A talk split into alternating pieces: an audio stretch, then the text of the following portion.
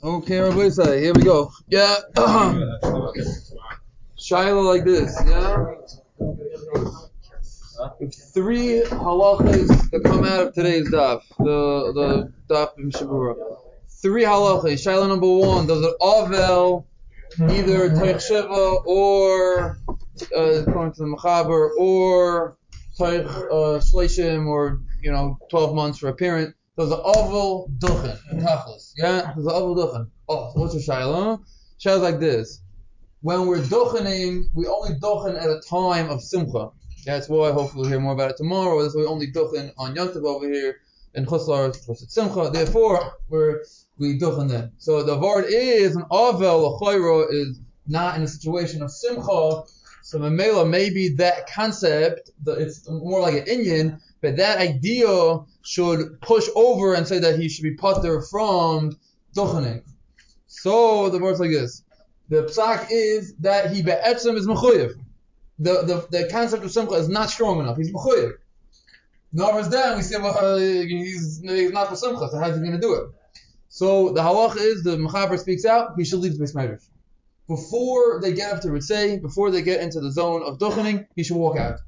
Because like this, he'll be exempt. He's like on a catch. He has to he has to duchen his mechuyev too, but at the same time he's not for simcha. So how do says walk out and you avoid the issue. That's halacha number one. A oval is be'etzim mechuyev. We say advised to walk out and to avoid all issues. Halacha number two, a kain is not. Yeah, that's what that's mechaber exam, and that, that that's halacha ma'aser. Yeah. Halacha number two, a kain is not married, does duchen. Halacha number three is interesting halacha if a kain it was born through a iser kahuna, for example, a kain marries a grusha or something like that there's no dochening. The Mishnah Berurah speaks out very interesting. He's not considered a kohen. It's not the pshay, he's a kohen. You shouldn't dochen, whatever it is. We don't value him as a kohen. So the male is like anyone else going and dochening. There is no.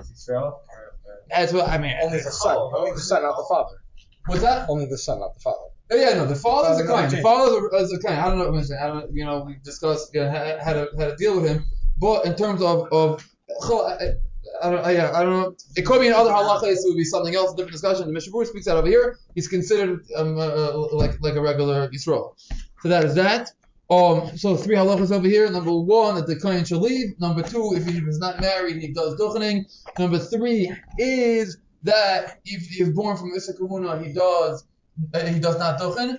And just a shout out to Chagi over here. He suggested that we chazer over yesterday's halacha. Let's do that very quickly.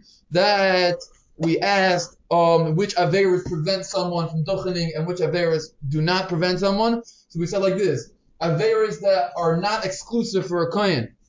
You know, uh, most averas. Most averas do not prevent a kohen from duchening if he violates an avera. Now, whereas averas that are exclusively for a kohen, for example, toma, not not being tam mason, certain um, forbidden marriages, whatever it may be, those averas will prevent a kohen from duchening. That was to your point. I mean, so, yeah. So that there's a split between whether it's averas exclusively for a kohen or not. Rabbi says, keep on rocking. Have a great night.